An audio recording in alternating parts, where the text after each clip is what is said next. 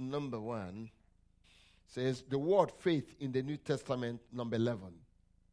The word faith where? In the New Testament, number 11. Uh, we, so far, you know all the shades of meanings of the word faith. In the New Testament, we have about three. Is that, in the Old Testament, we have about three. Is that correct? All right. In the New Testament, we say we are going to look at four. We're on the third one. Is that correct? Just for a quick recall, let's just start from the New Testament. What are the shades of meaning in the New Testament? Number one, faith as a.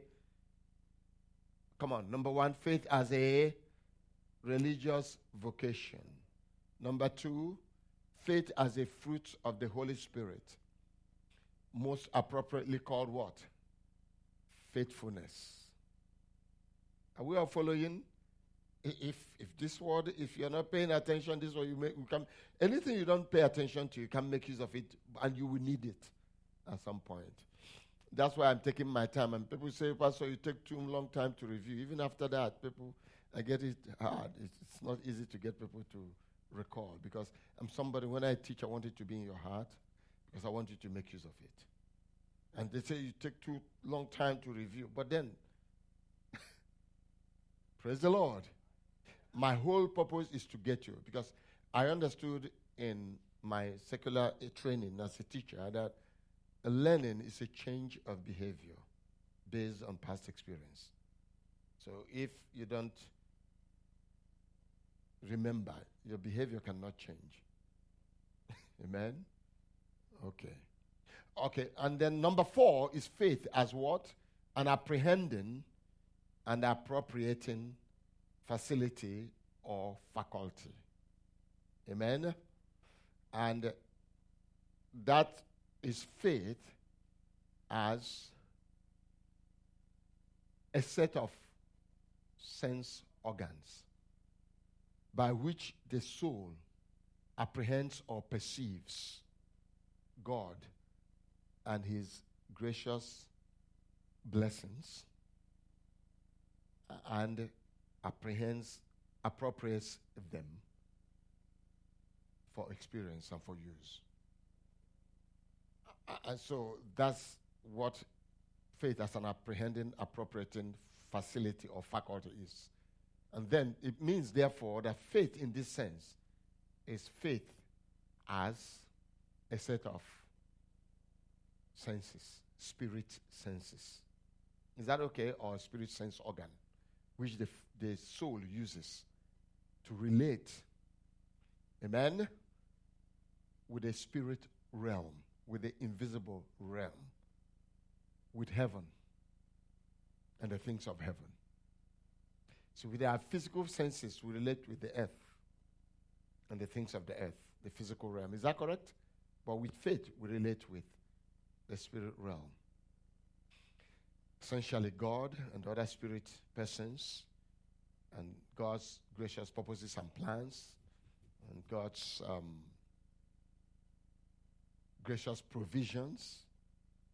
Is that correct? And then all other spiritual realities and then, the second major function of this form of faith in the Bible, this shade of meaning of faith in the Bible, is relationship with God. That's what we dealt with last week. Is that correct? Relationship with God, by which we get two things righteousness. Amen? And what? Faithfulness.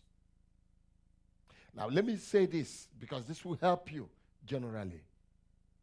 This is the commonest use of the word faith in the Bible. This is the commonest sense in which the word faith is used in the Bible. And I will give you the easiest way to pick them up. Anywhere you saw a miracle in the Bible, and that miracle, of course, is received or brought into being by faith. It is this kind of faith. It is faith in this shade of meaning. Does anybody follow? Huh? anywhere in the Bible or in life that anybody receives anything from God for their benefit, for their use, or for the use of others, it is this kind, it is faith in this shade of meaning. Are you all following? So,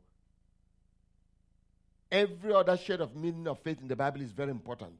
And the good thing about these different shades of meaning is that this shade of meaning, a particular shade of meaning, does not displace in importance the other shade of meaning.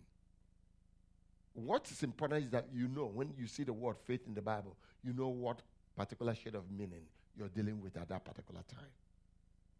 Otherwise, you'll be drawn into confusion and unnecessary controversy. Does anybody follow what I'm saying?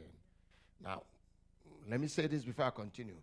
For you and I, the faith that we need to receive God and to receive this from God is the shade of meaning we're talking about now. And in the Bible, you see it when people exercise it in receiving things from God, or in receiving God and in receiving things from God, or in receiving maybe manifestation of miracles. Uh, amen? Amen. And like I've been teaching you, in many of those cases and many other parts of the world, you may not see the word faith when these things are happening. Are you following? Huh? Sometimes you see the word believe. Well, there could never be believe or believing without faith. If you understand this, are you following? Amen.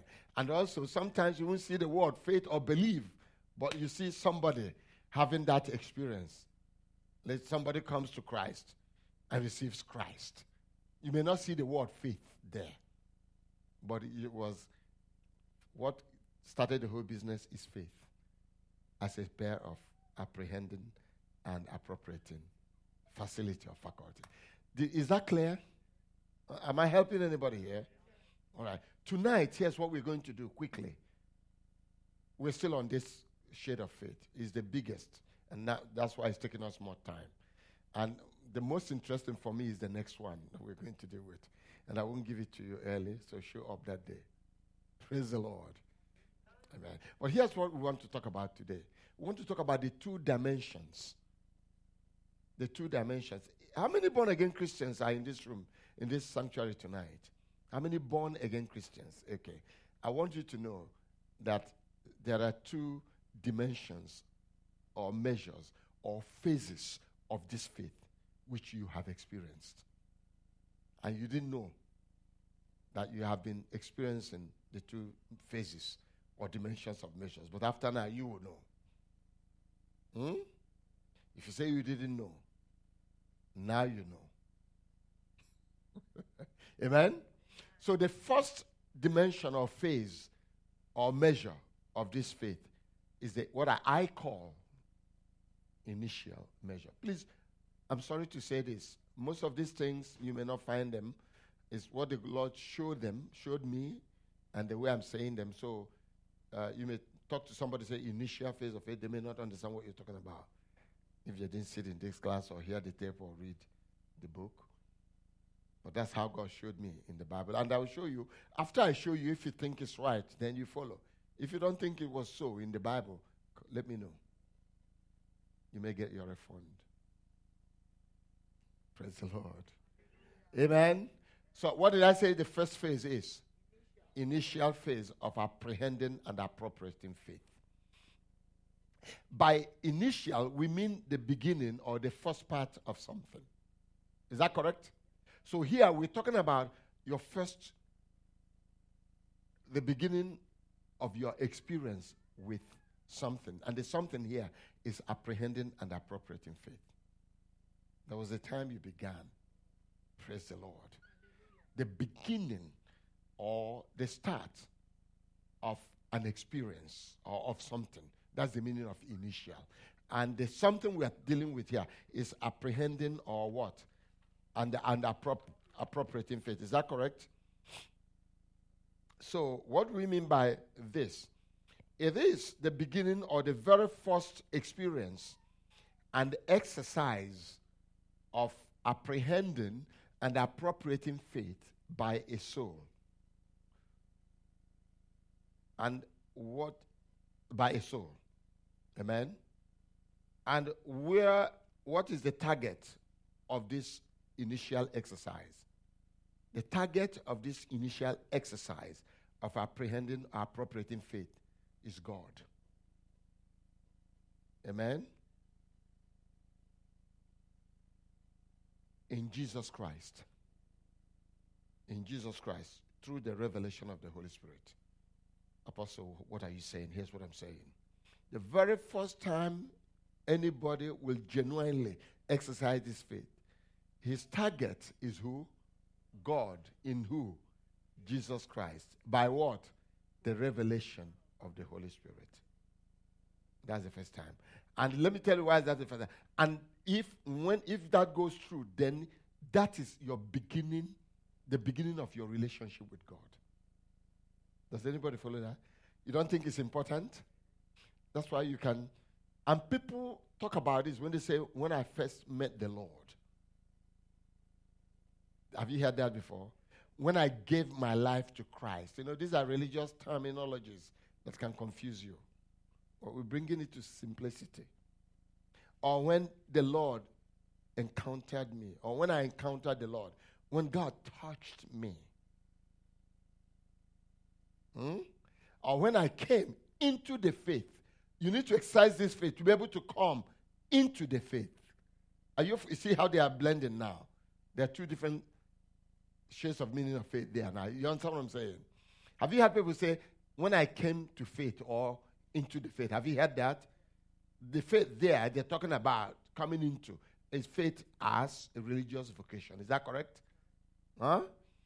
But it took this faith of apprehension of God and appropriating of God to get into that. And it takes this faith also for you to become faithful. Because if you don't encounter God first, how can you be faithful to someone you don't even know? Does anybody follow what I'm saying? So at the end of the day, these faiths, shades of meanings come together. But the point I want to make tonight is that this initial measure is the measure you exercised that enabled you, the primary thing you received by this faith, which is the first thing in the package known as grace, is what? God Himself. Praise God. That's the primary thing. That's the first thing. And this is the faith. When you exercise this faith for the first time, it marks the beginning of your relationship with God. That's why the kind of Christianity we talk about, we ask you, when did you meet God? When did you get saved? People should be able to tell you. They may not be able to tell you the minute, they may not be able to tell you the hour, they may not be able some people do. They can say, they may not be they may tell you and sometimes the Holy Spirit works in different way. He may not be able to tell you what minute, one hour, but the season, he can tell you the season. And we can only also talk about when we exercise the faith. The Holy Spirit starts this soft, long time. You can't believe how long. But you know you didn't respond. Because it, you know what it takes to respond? This faith, apprehending. So when you respond, that's when we start counting. But by the way, the Holy Spirit has started years. In fact, in Paul, for Paul, Paul said that God called him while he was in his mother's womb. Is that correct? And from the time he was born, while he was persecuting the church, are you following? He was, the Holy Spirit was still leading him, but he wasn't responding. Religiosity, Judaism, tradition of the fathers wouldn't let him hear the voice of the Holy Spirit until that day.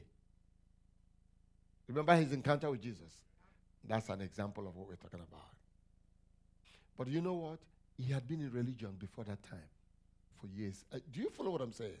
Like many of us here, we were born in, quote, Christian homes, but we had not had personal encounter with the Lord.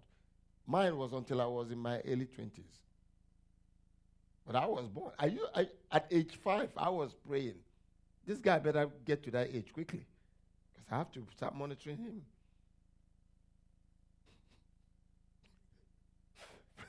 Praise the Lord. Are you following? But and that was the Holy Spirit leading me. My mom enrolled me in this religious, in this uh, group, in that group. That was the Holy Spirit orchestrating things. Every one of you went through the same experience. Isaiah had the same experience. He was religious until he went to that temple. He said, I saw the Lord. That isn't that initial faith? He was a Jewish young man for years. But one day, boom, I saw the Lord. That was his initial. Does anybody follow? Huh? Do you know that the disciples of Jesus were not born again until the resurrection? But there were glimpses. There was a glimpse. There were glimpses. They were following him. They believed him. They exercised faith in him before. And he reckoned with that. Amen. Then on the day of resurrection, he imparted that life because they stayed. Remember the day he asked them if they were going to leave? See, those, there were some people who left. They had no conviction. But these people followed him. Amen? Amen? They believed him, but they were hoping for him. But they, the thing that God required for him to do to get men into the kingdom, he hadn't done it until the resurrection because they stayed. Then he imparted, the, they had believed ahead of time. Let's look at scripture here. Are we ready? Let's look at scripture. So, before we look at scripture, let me say one more thing about this. So, I said that this faith, you do what you see with this faith, the initial time you do it, you see who? God. Where? In Jesus Christ. Through what? The revelation of the Holy Spirit. And let me tell you what will happen before we read scriptures. Let me tell you what will, what will be the result. The result is that these people, or anybody who will experience this faith, sees Jesus. The physical senses tells them that this is just another man or another Jew. That's what the, the, the physical senses will tell you about Jesus. Whether when he was alive or now that he's seated in the, on the throne. We all see him all the time, I, or hear about him. Are, are you all following? So that's the first thing that happens. And when you see him with the physical senses, now you have to make a choice just to take him like an ordinary man or take him like an ordinary Jew and keep going your way. That's physical senses. But when you see him and see beyond that physical facade, you see somebody that is more than a man. You see somebody that's more than a Jew. You see somebody who's more than a prophet. And you see the Messiah. You're coming close. You see the Christ, which is the same as the word Messiah. Are you following? You see the Son of God. You see, are you all listening? You see the kingdom of God coming from heaven in Him right now on earth, face to face with you right there. You're seeing the kingdom of God. Are you all following? Does anybody follow? You see, praise the Lord. What else do you see? You see in Him God. And then you see in Him what else? The redemption that God had already given. And you see in Him the salvation. Praise the Lord.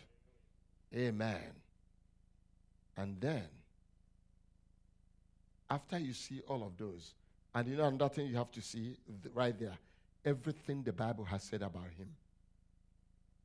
You may not be able to see all of them in one sitting, but if you stay, then you begin to, as you come out for teaching, expose yourself for the Word of God, you keep seeing, your eyes get, keep getting wider.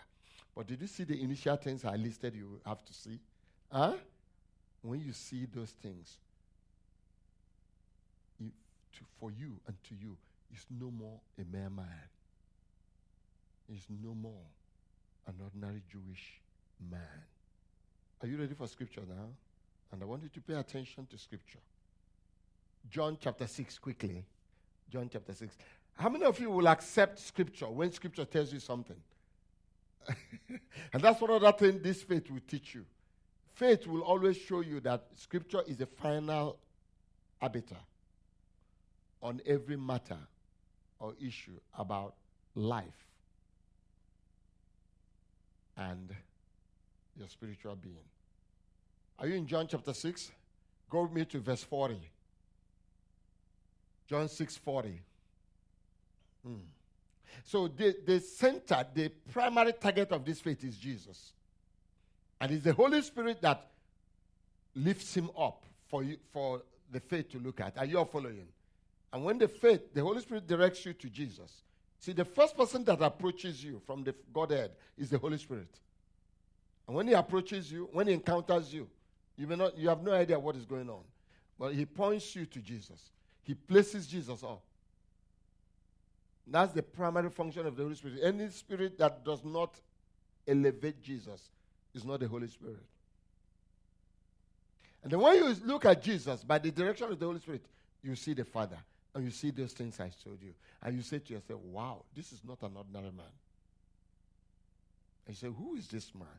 You say to yourself, okay, this is the one they said that will come with the kingdom, redemption, salvation. Does anybody follow? You may have spent 40, 50 years of your life dancing around, drinking, smoking, running around with men and women, attacking Christianity. But the day you have this encounter, John go mature. Are you following? Look at verse 40. For this is the will of my Father. That everyone who does what? Everyone, how many people? Who does what? Look at what they do. Who does what? Behold. Did you see that word, behold? Huh? who sees? If you're the Elizabethan English turns you off. Everyone who sees or beholds who? The Son and believes in him will have eternal life. And I myself, listen to that, come on, will raise him up on the last day. Stop right there. Everyone, this is the will of my Father, that everyone who does what? Sees or beholds who? The Son. Who is speaking? Eh, no, who's speaking directly? Who was speaking? Jesus. So, and the Jews understood what he was saying. Whose son is he talking about? The Son of God. Now you're looking at people, you're a man, man, you're like them. That's the trouble. That's the problem. And they are like you. And you're telling them you are the Son of God. In fact, if a Muslim was standing there, he would stone you first the problem with the Muslim is not whether you are really the son of God or not. Is that God cannot have a, a child because God cannot marry. I was told that in their mosque in Jerusalem, there's a big bumper sticker message that says, God has no son. Is that not unbelief? Serious unbelief. Now, but the Jew, the problem the Jew have is that they know the Messiah is coming. Uh, but they have a, their expectation of where he's going to come from. And Jesus didn't look like. The expectation of a Messiah was two levels, two things. Either a mighty warrior who's coming to fight the Rome, uh, the Roman government and get them out of the way. Well, this guy showed up as a carpenter not as a military officer. Secondly, they were looking for a royal king, a son of David. He was the son of David, but he didn't show up with the regalia of royalty. First and foremost, the paternity was in question. The mother was a teenager who got pregnant, and that was the pro- product of that, that pregnancy. Are you all following? You know, it was a stumbling block for them. and they knew when he was born. They knew his. Bro- That's what they told him in his own village. They saw him grow up. And one day they said, You said you have known all things from generation. You're not even 50 years. And they were right. He was 33 when he died. So he must have said some of this stuff at 30. You're not even old. You're not as old as our father Abraham. He said, Before Abraham was, I am. It was. The, the people, they say, Didn't we say it? You have a demon. That's what they told him. They said, We said it that this, something is wrong with this guy. We told you people to arrest him and get him out. He needs medical treatment. You have a demon. And then he showed up one other day and said, He that sees the Son or beholds the Son. They understood. And he understood what he was saying. He was deliberate. The Son, whose Son? This, not the Son of Mary. The Son of God. And does what? Go back. And does what? Believes in him. That's a series on its own. What it means to believe in Jesus. And I'm going to give that series. But for now, let me tell you you see the Son and believes in Him. What is He saying by believing in Him? You're persuaded that He's the Son. You're convinced that He's the Son. You're persuaded to say that He's the Son. You're persuaded to follow Him because He's the Son of God. That's the meaning of that word believe. Does anybody follow? Can I say that again? If you see the Son, you are looking at this ordinary man. The ordinariness was too much in fact, below. And then you saw that ordinariness, and you look beyond that ordinariness, and you saw the Son of God. And let me tell you, they understood that if you call yourself the Son of God, then you are God. They understood that. They said, You being a man, making yourself equal with God. That was blasphemy. That's their charge for him. You being a what? a man. Did you see their unbelief now? You being a what? A man. You make yourself out to be like who? God. For them, that was blasphemy. The high priest asked him the final question that made him give an order for them to crucify it. He said, Now tell us, are you the Messiah to come, the Son of God? He said, You have said it. The high priest tore his clothes. You have no idea. You know, we show up today. We show up and say, I believe in Jesus. You have no idea. It's so simple for us. We don't even understand what it means. Is somebody listening to me this evening? So you look at that ordinariness and pierce through that ordinariness and say, This man, even though he looks outwardly like an ordinary man, he's not an ordinary man, he is the Son of God. And by extension, you're saying he is God. Because the Son of God is the second person in the divine triunity. Does anybody follow? And believes means you're convinced you settle the matter and you're persuaded to do what? Speak about it, keep saying it, and you're persuaded to do what? Keep following him and obeying him. That's what it means to believe in Jesus. Um, did that make sense to you? And then what did Jesus say? So, did you see apprehending and appropriating faith there? Huh? As a spiritual faculty. But notice, it's not everybody that experienced that. Now, we're going to see the next scripture. And believes in him will have what? Eternal life is the re- primary result. And I myself, remember, he that believeth hath, right? And one of the things he that believed had from what our study on that was eternal life. Is that correct? And I myself will do what? Raise him up. When? On the last day. That's a covenantal commitment on his part. John chapter 4, quickly. John chapter 4, let's move rather quickly now. Are you, are you following the initial? Eh? So anybody that doesn't have this encounter and comes in the middle of the road and say, I'm a Christian, run away. Because you know, a lot of people sit in church who don't even believe that Jesus is the Son of God, who don't believe that Jesus is God. Have you come across them? Or one of these days you come across them. Their whole congregation who don't believe that Jesus is God. For instance, the Jehovah Witnesses don't. You aware of that? There are a whole lot of cults who appear to be look like Christians, but they don't. And there are individuals in churches who don't. Let's face it. Are you in John chapter 4? Go down to verse 10, I believe. I have explained this to you before. Uh huh. Go to 9. Go to 8.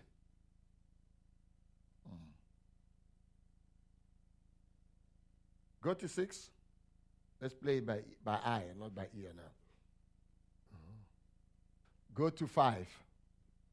Okay. So he came to a city. He was coming from a journey. He came to a city, that's Jesus, of Samaria called Sychar, near the parcel of ground that Jacob gave to his son Joseph. And Jacob's well was there. Those who go on trips to Jerusalem say, talk about that well. Amen? So Jesus, being wearied from his journey, how many of you believe you think you're the only person who gets tired and weary that can't come to church? Are you all listening to me? All right. So Jesus, being weary from his journey, was sitting thus by the well. It was about the sixth hour. There came a woman, listen to this, to draw what?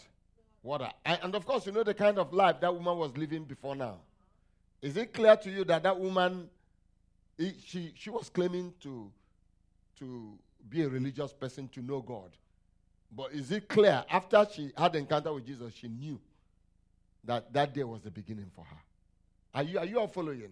When you meet Jesus, religion gives way to eternal life. Does anybody follow what I'm saying here? Huh? And this, for those of you who go on evangelism, this will help you. This series of teachings will help you if you go on evangelism or if you witness to people on the job anywhere. These things will help you. Apart from helping you receive stuff, receive God and receive things from God, it will help you to minister to others too. Are you following? Are you, is that making sense to you now? There came a woman of Samaria to draw water. Jesus said to her, Give me a drink.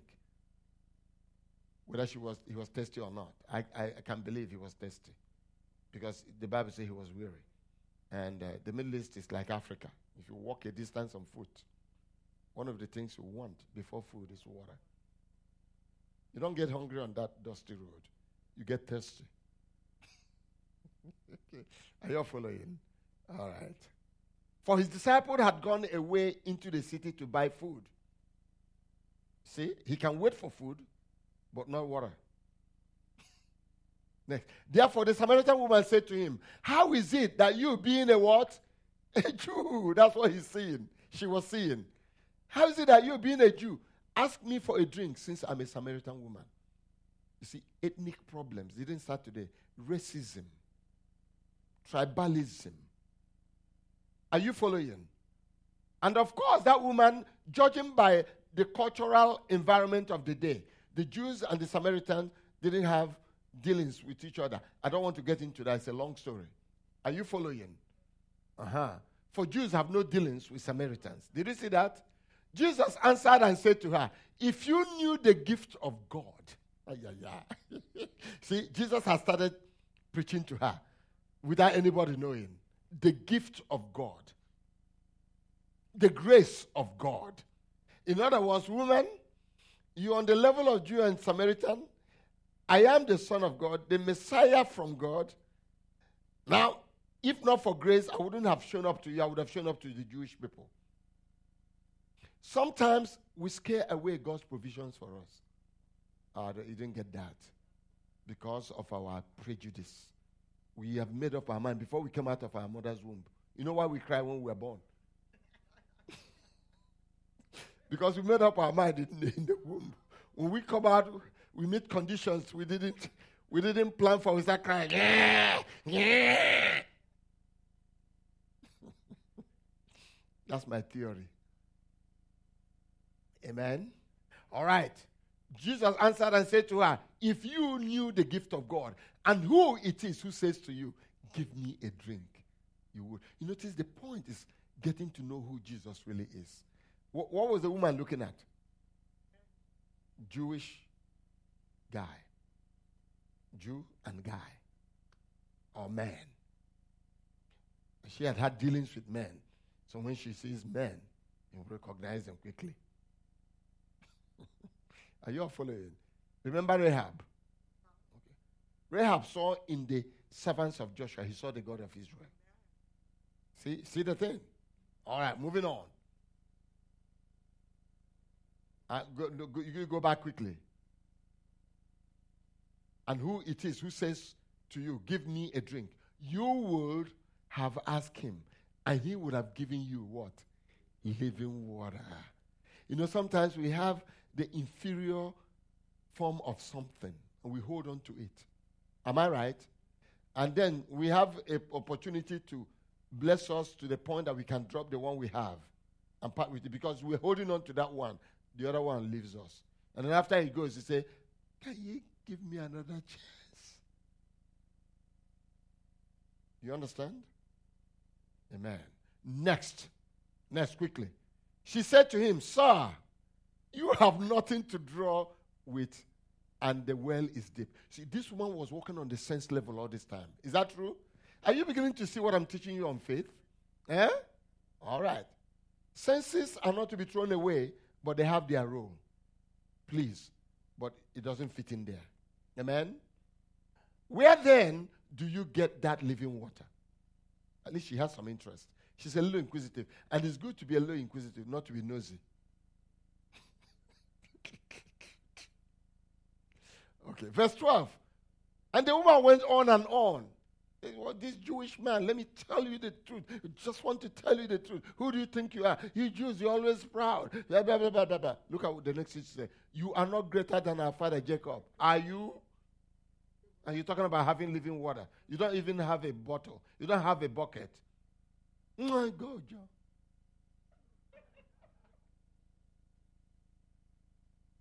I'm just telling you who we are.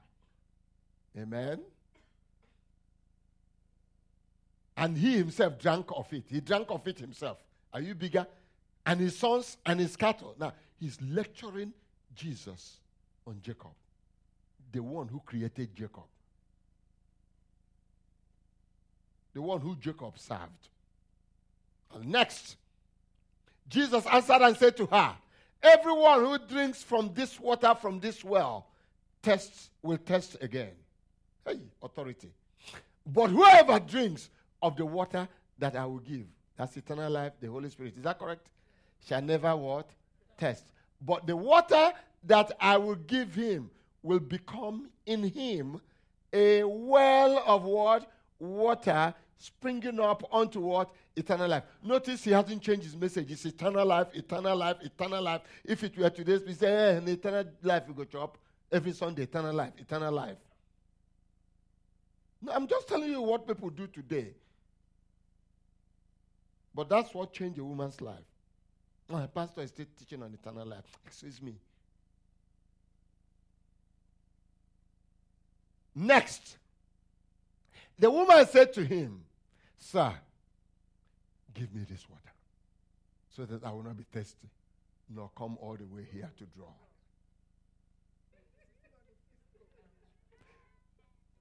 But at least she's paying attention. Jesus, you know, Jesus is a, an outstanding preacher. He knows how to get you. He said to her, uh-huh. he, he brings in something supernatural now, really, really, demonstration. He said, Go call your husband and come here. In fact, in that culture, two of them are not supposed to have had that discussion longer. You notice when the disciples came, they were shocked he was talking to a woman and a, a, a Samaritan too. So go and call your husband. The woman answered and said, and Jesus knew that was the gift of the Holy Spirit they operated the word of knowledge and the word of wisdom. He said, I have no husband. Jesus said to her, You have correctly said, I have no husband. For you have had five husbands. And the one whom you now have is not your husband. That's a polite, nice way of saying you are living in adultery. You see, sometimes we preachers have to learn. You don't say, You are daughter, and God will judge you. You repent. That's a polite, nice way.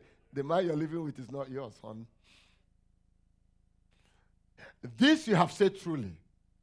The woman said to him, Sir, I perceive that you're a prophet. What, what are you saying there? Are, are, are you saying it? Because it's perception. It's perception. It's perception. It's, you see, apprehending faculty. The woman at that time had just taken her pair of spirit glasses known as faith and said, Let me look at this man well. That's what faith is. It's a pair of glasses or magnifier you have. And many times it's by your bed corner or at your table, like some people. I won't call their names. They're looking at me. They want to accuse me. Praise the Lord. Are you, are you, are you, are you all listening? Sir, I perceive you're a prophet. It's no more ordinary man, no more Jewish man. Now I perceive. By that word perceive, he's talking about not what the senses were telling her. And that is the beginning of a, new, a life of relationship with God. Am I making sense to anybody? Next, 20. Our fathers worshipped on this mountain. And you people say that in Jerusalem, she still has one problem, one obstacle. Is the place where men ought to worship. Amen? That used to be an argument between them. The Jews say, if you don't worship in Jerusalem, you're not worshiping God. That's why when the Romans knocked down that temple in Jerusalem, that was the end, official end of Judaism. Because they can't worship anywhere. Now they have synagogues, but notice they can't kill rams in those synagogues. The temple is irreplaceable for them.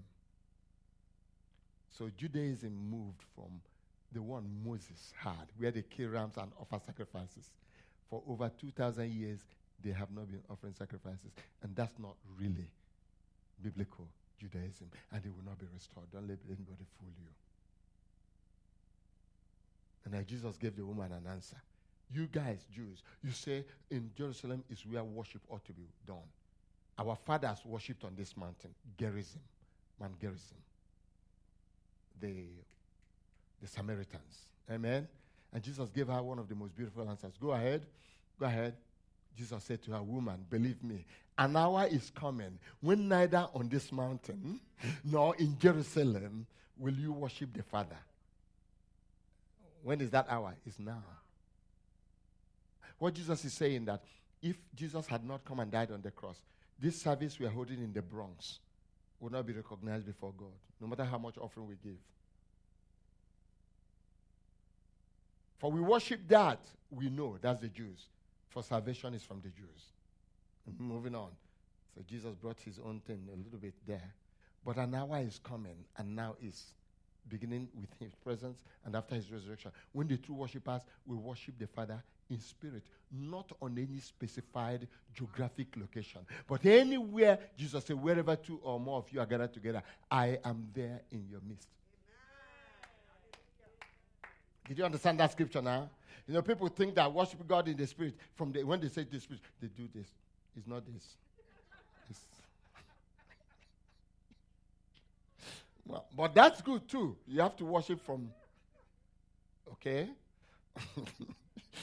and in what? Truth. Truth there doesn't mean you're always saying the truth. Truth there's reality. The reality is Jesus in the person of the Holy Spirit gathering his people, God's people everywhere. Amen. For such people, the Father seeks to be his worshippers. Did you notice that? And how did he start? And so God is a spirit, and those who worship him must worship in spirit and truth. If God is a spirit, how can you see the spirit? Physical, uh, see that. So that woman that afternoon saw God as a spirit inside of Jesus. And the new life began. Does anybody follow that? Matthew 16. Did you follow that?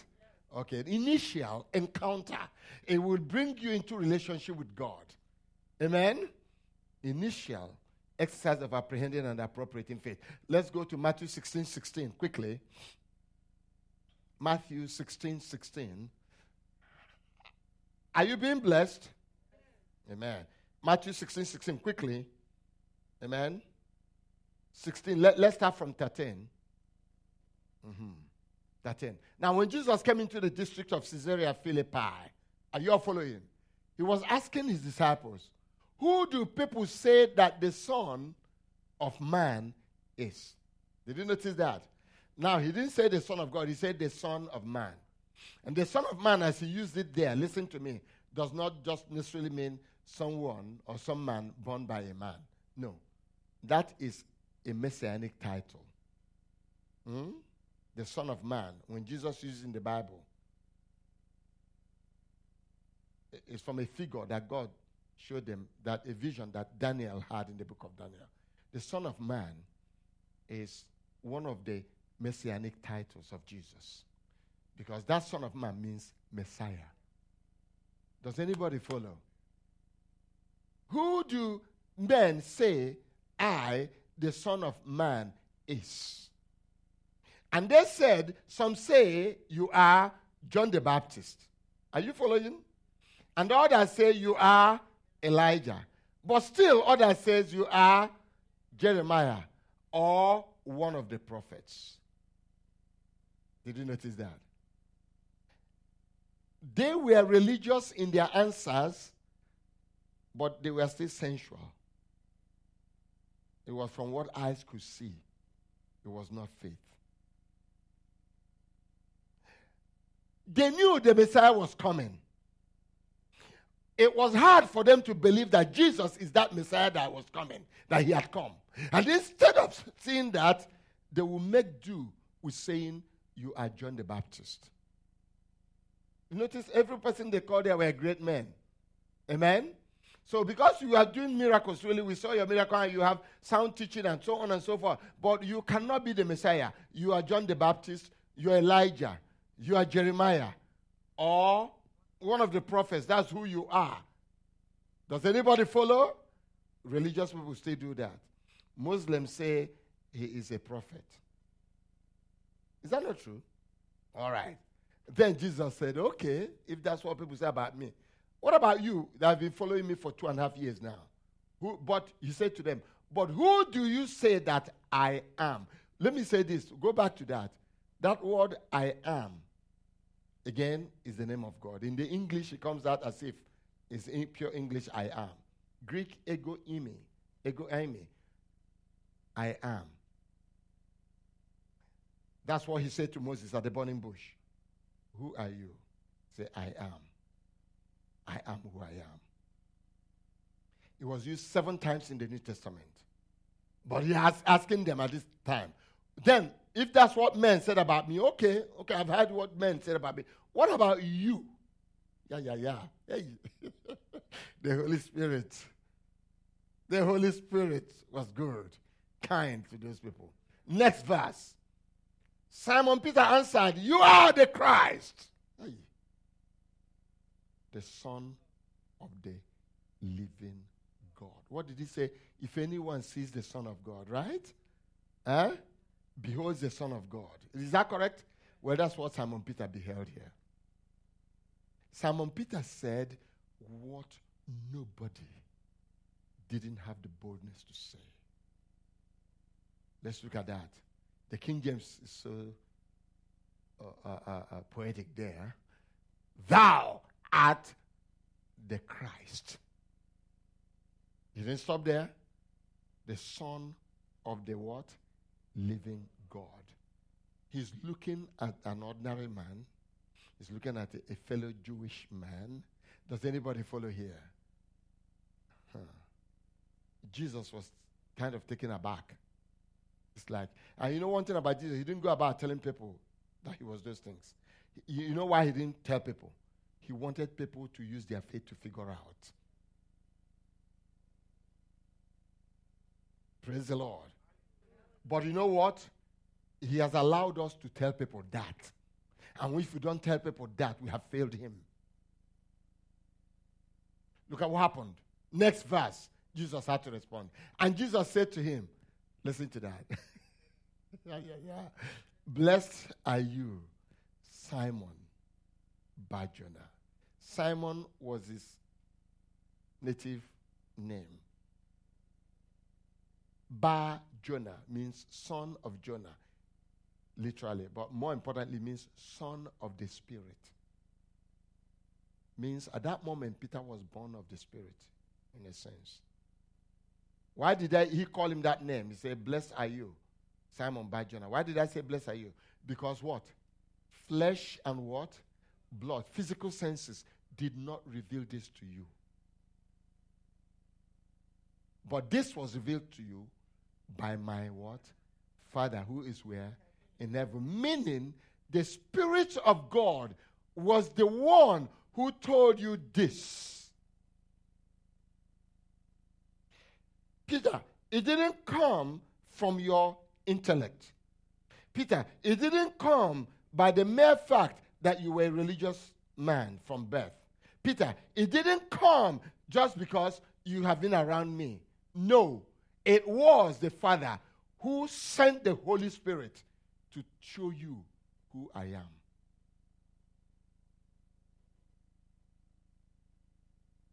Praise God. I tell you, I had that experience. I grew up in a Christian home. They called Jesus all the time. We knew about Jesus.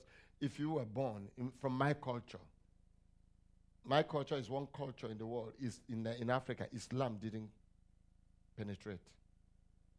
That's clear. So about 98% of people there were born in Christian homes. And then we thought we had it. And then we grew up, these evangelical Pentecostal people flooded everywhere and telling us we have to be born again. We fought. Those of us in the Catholic Church, we, we, grew up believing that we are the first church. At every other church, there are only two churches that could be the Catholic and others. That's what we thought. And God started applying his pinchers on us.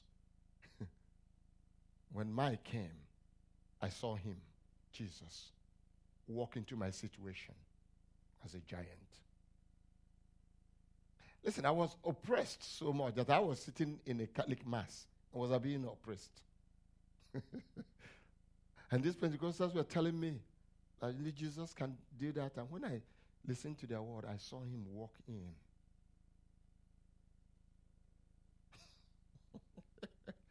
I saw him walk in.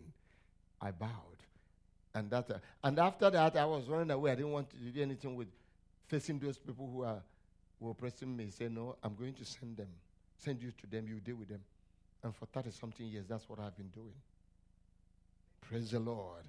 Come on, give the Lord a clap offering. Give the Lord a clap offering. So, did we see that? Did we see that, right? What happened there? Uh, we are going to look at more scriptures next week. We have to round up here. But let, let me say this. Before we come back and look at other scriptures, when this happens, the person receives God into their heart in the person of the Holy Spirit is born again. Are you following? The moment you see Jesus in this form, there seems to me to be a suction pump from heaven connected to your heart, and it zaps in the Holy Spirit into your heart. Eternal life floods your life. You get born again. You and when you see him, when immediately you see him, you repent. That's the first thing that happens. You do what? You repent. After you repent, eternal life comes in. You're born again. You're forgiven. You're forgiven. You're born again. Are you following? You're cleansed. You're justified. You're sanctified. You're reconciled with God. And you're restored to God. Huh? And then you enter, you receive the his redemption, and you enter into his salvation. This is called conversion. I will stop right here. The tape is off. Did that make sense to you tonight? Huh? Was your coming here worth it? Hmm? You know why I'm asking? Because it's going to be colder next Thursday. The Spirit just told me that. I'm not a meteorologist, but I'm just warning you. So be here. It it's not going to be cold, hot, cold. It's going to be just cold. It's not going to be cold to the point of hot water, okay? So, so but did you receive anything tonight? That's what's important. See, come on, give the Lord a clap offering. Uh oh, so weak, so weak, so weak. Come on. Hallelujah. Give the Lord a clap offering. That is that is revelation. You see, we need to work on with in understanding. If you understand somebody, you relate with them better. How many of you will say you had the experience I taught tonight? Did you have that experience? Huh? Oh, then why, what's your, your hand doing on your laps? Okay. So, if, and if you have it, Jesus said to Simon, He said, You're blessed. If you had this experience that you saw, let me say this to you. A lot of your colleagues on the job have tried to see this, they can't. Am I right? A lot of family members don't understand what you saw in this Jesus. They don't even understand what's going on with you. You were not there, like, like, you know, like, like, that before, and all of a sudden you're talking about something happened. You don't just wake up and start talking about Jesus like that or following him like that. You don't. They wonder what happened to you.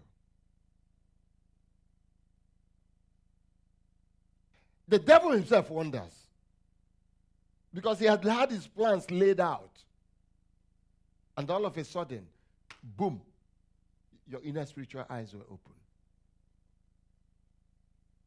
Can you now rise to your feet? Oh. Mm. Come on. Yeah, yeah, yeah, yeah.